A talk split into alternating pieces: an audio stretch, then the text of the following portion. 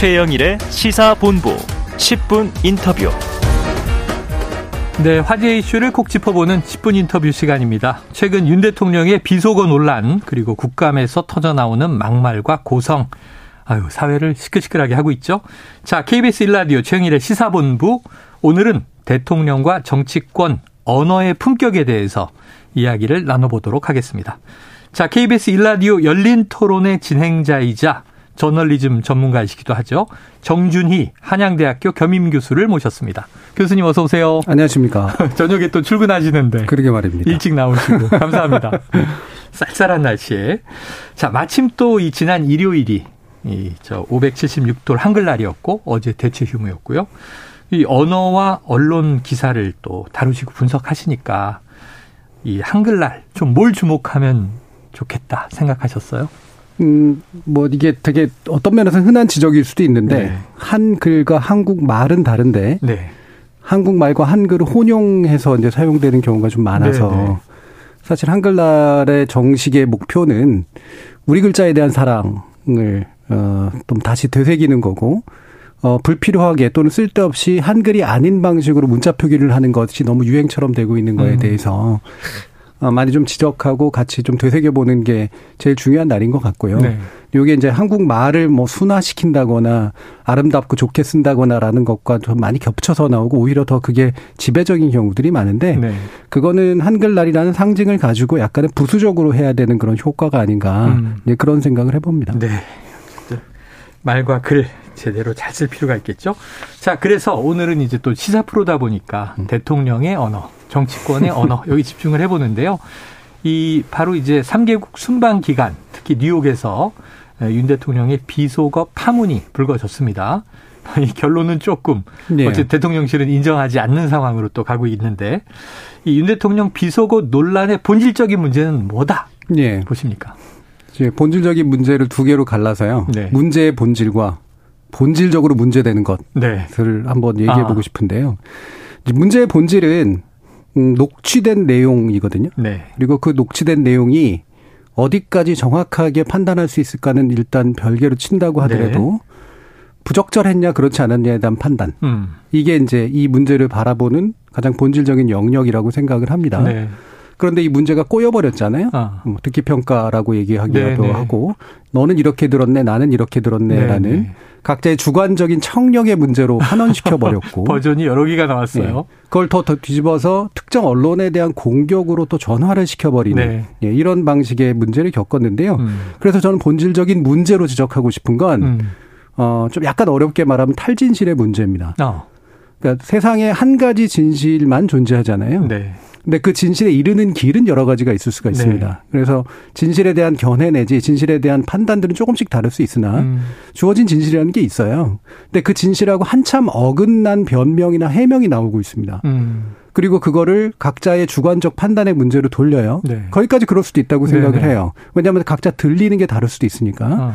그런데 내가 들리고 내가 말한 것만 옳고 당신에게 들리고 당신이 말하는 건 그르다라고 하는 식의 네. 판단을 내려버립니다. 네. 그럼 강력하게 공격을 해요. 음. 이게 탄진신이거든요. 음. 그러니까 주어진 것들에 대해서 어떻게 우리가 공동의 어떤 진실들을 창출할 것인가라는 문제를 하지 않고 네.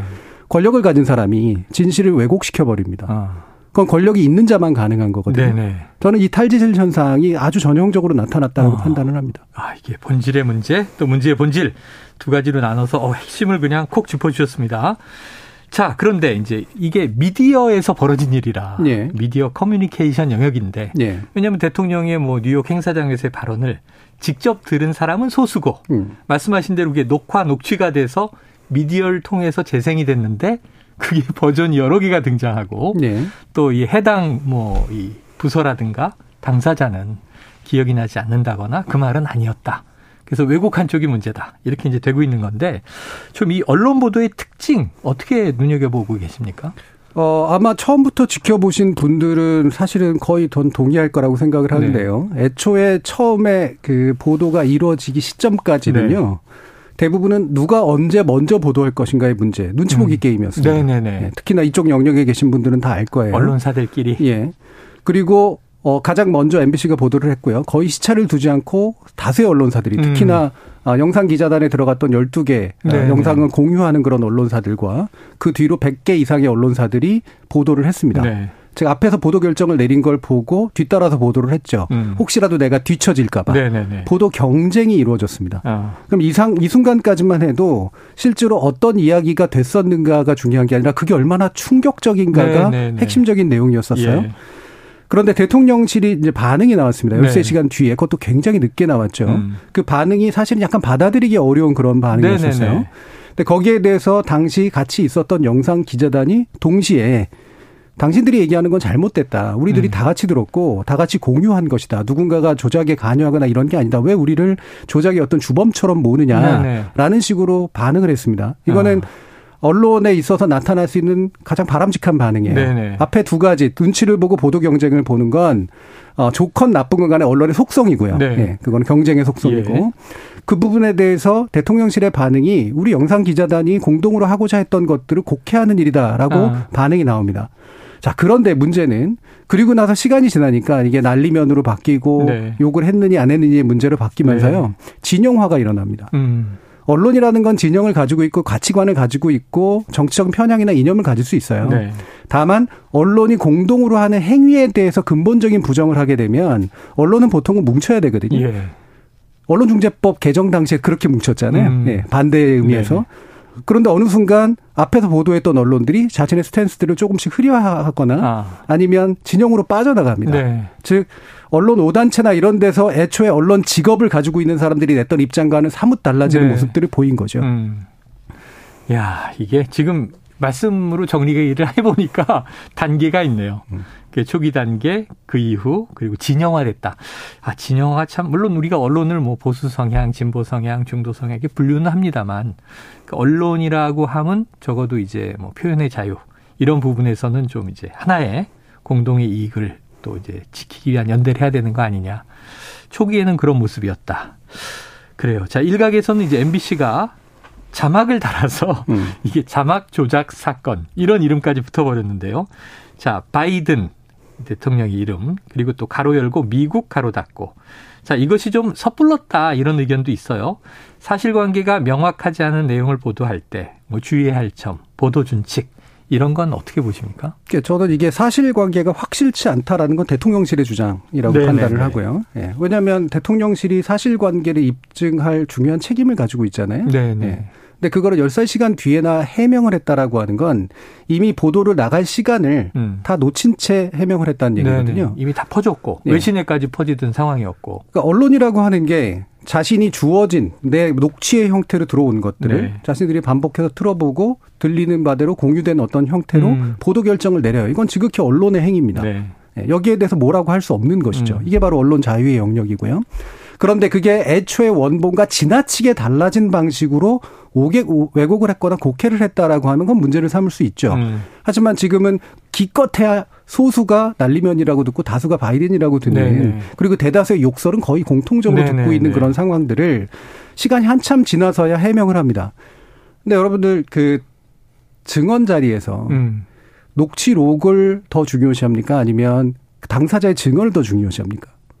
당사자 증언 아닌가요? 재판 과정 같은 재판 데서는? 과정에서는 당사자의 증언은 진술? 증거 능력이 상대적으로 더 떨어집니다. 아, 그래요? 네. 누구나가 객관적으로 판단할 수 있는 마- 그 어떤 재료가 중요한 것이지 증거가 더 중요하다. 음. 거기에 대한 당사자의 해명이 더 중요한 건 아니거든요. 음. 해명은 참조 상황이에요. 네. 아 여기서는 증인도 아니고 그렇죠. 당사자니까 네. 피고거나 내가 안. 했다 했다라고 하는 말은 그렇죠. 걸러들어야 되는 네네. 것이죠. 그건 대통령이어도 역시 마찬가지입니다. 음. 자, 그런데 결정적인 시기인 13시간을 대통령실이 놓쳤어요. 어. 예. 이걸 예를 들면 적극적인 반론권을 행사하거나 네네. 아니면 지금 이렇게 나간 보도는 잘못됐다라고 얘기를 하거나 음. 그러면 그 반론을 인용하는 게 언론의 몫이죠. 네네. 여전히 언론은 보도에 대한 내용 판단은 자기가 하는 예, 겁니다. 그렇죠. 즉, 이 반론을 제대로 접수해서 이러이러한 대통령실의 반응도 있다. 음. 그러니까 청취자들이 알아서 판단하셔라. 이런 식으로 내보내는 게 언론의 네. 정상적인 과정이에요.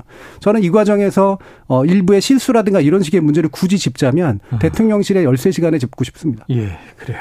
자, 비속어 논란에 이어서 또 뭐 국감장에서도 나왔습니다만 뭐 되나 뭐뭐 하는구나 뭐 이런 좀 이 윤석열 대통령의 언어 습관도 또 야당 의원이 문제를 네. 삼기도 했고요. 자, 반말이 생활화된 것 같다. 이게 습관이다. 이런 지적도 있는데 대통령의 언어로서는 어떻게 보십니까? 어, 이 부분은 사실 이것까지 얘기하고 싶지는 않은데, 예. 만약에 제가 친하고 사적으로 지내는 관계라면 네. 그래도 좀 불편하겠지만 저는 원래 반말하는 거 싫어하기 때문에 네네. 가까운 사람끼리도 그럼에도 불구하고 정말 친한 사람들끼리의 관계라면 음. 수더분하게 받아들일 수도 있을 것 같아요. 음. 근데 대통령은 공인이잖아요. 그렇죠. 예. 그리고 모든 게 공적 언어입니다. 대통령은 음. 대통령 기록실에 다 기록이 되는 언어들이에요.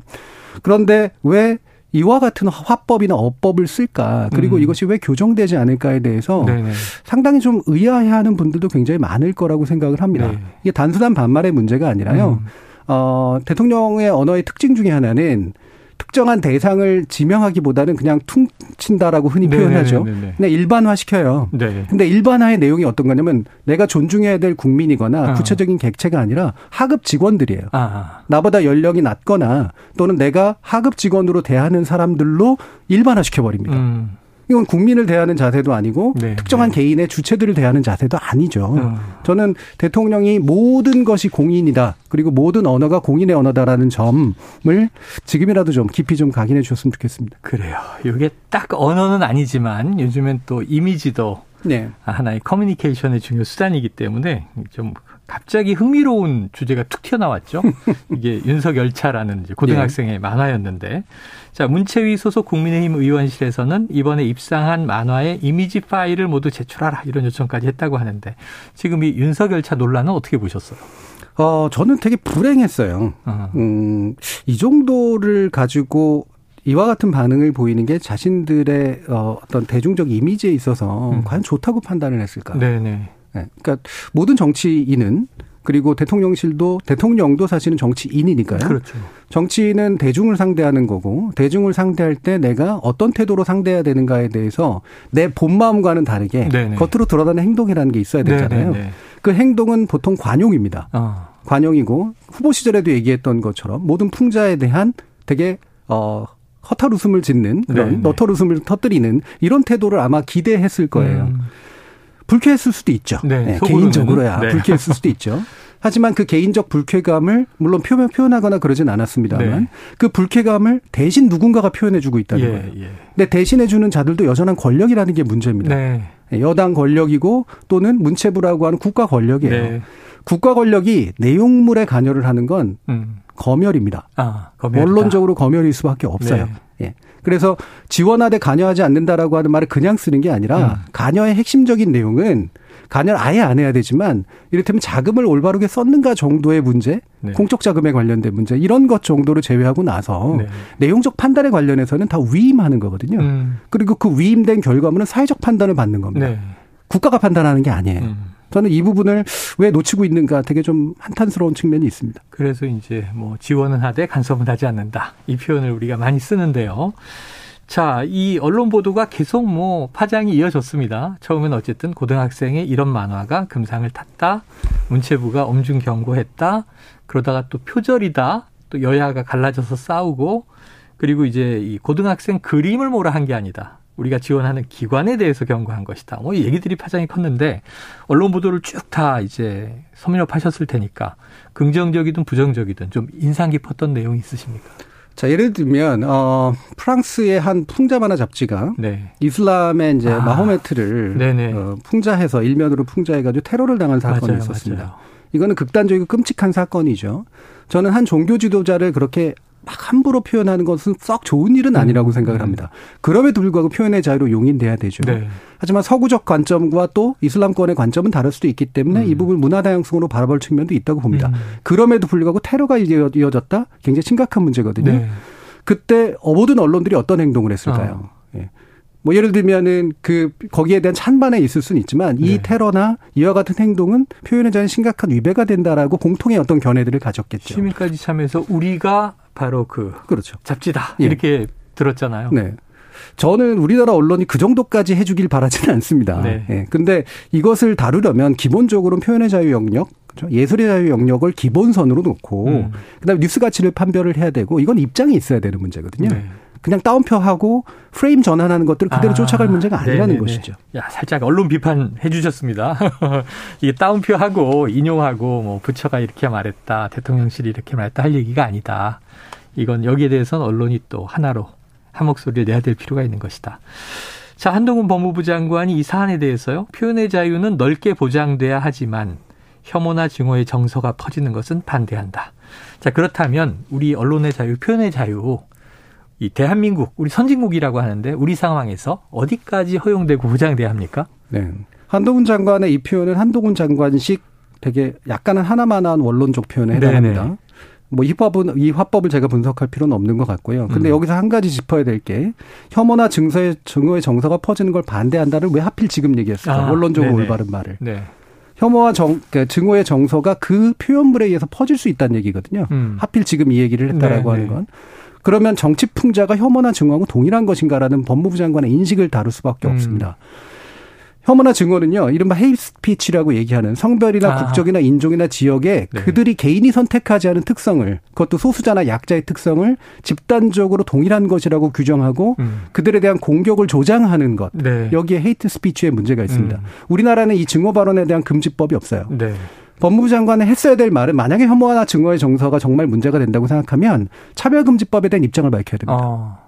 그리고 우리나라에도 예를 들면 독일처럼 이런 이제 어떤 역사를 부정한다라거나 네오나치를 네. 선동한다든가라고 음. 했을 때 그걸 표현의 자유로 용인해야 될 것인가 말 것인가의 논쟁을 하는 게 정당하지 네. 윤석열 차 가지고 논쟁할 필요는 없다는 거죠. 아. 지금의 만약에 표현의 자유 논쟁이 예, 시작돼야 예. 된다면 정말로 혐오나 증서라는 게 어떤 거고 그것이 표현의 자유 안에 들어와야 될 것이냐 말 것이냐의 문제를 다른 포인트로 논의하는 것이 맞다라고 생각을 음. 합니다. 자, 소재의 선정이 잘못됐다. 윤석열 차하고는 좀 다른 이야기다. 헤이트 스피치도 다루긴 다뤄야 되겠죠. 네. 우리 사회에서 뭐 이제 어찌 보면 우익 좌익해서 지금 너무 시끄러운 얘기들이 또 거리에서 이뤄지고 있으니까요. 아유, 정준희 교수님 모시니까 그냥 칼 정리가 되네요. 여러 가지 궁금했던 사안들을 깔끔하게 정리해 주셨습니다. 아, 시간이 아쉽습니다. 오늘은 여기까지 듣고요. 어, 다음 기회를 또 기약해 보도록 하겠습니다. 오늘 말씀 고맙습니다. 예, 감사합니다. 자, KBS 일라디오 열린 토론의 진행자이자 저널리즘 전문가이시죠? 정준희 한양대학교 겸임 교수였습니다.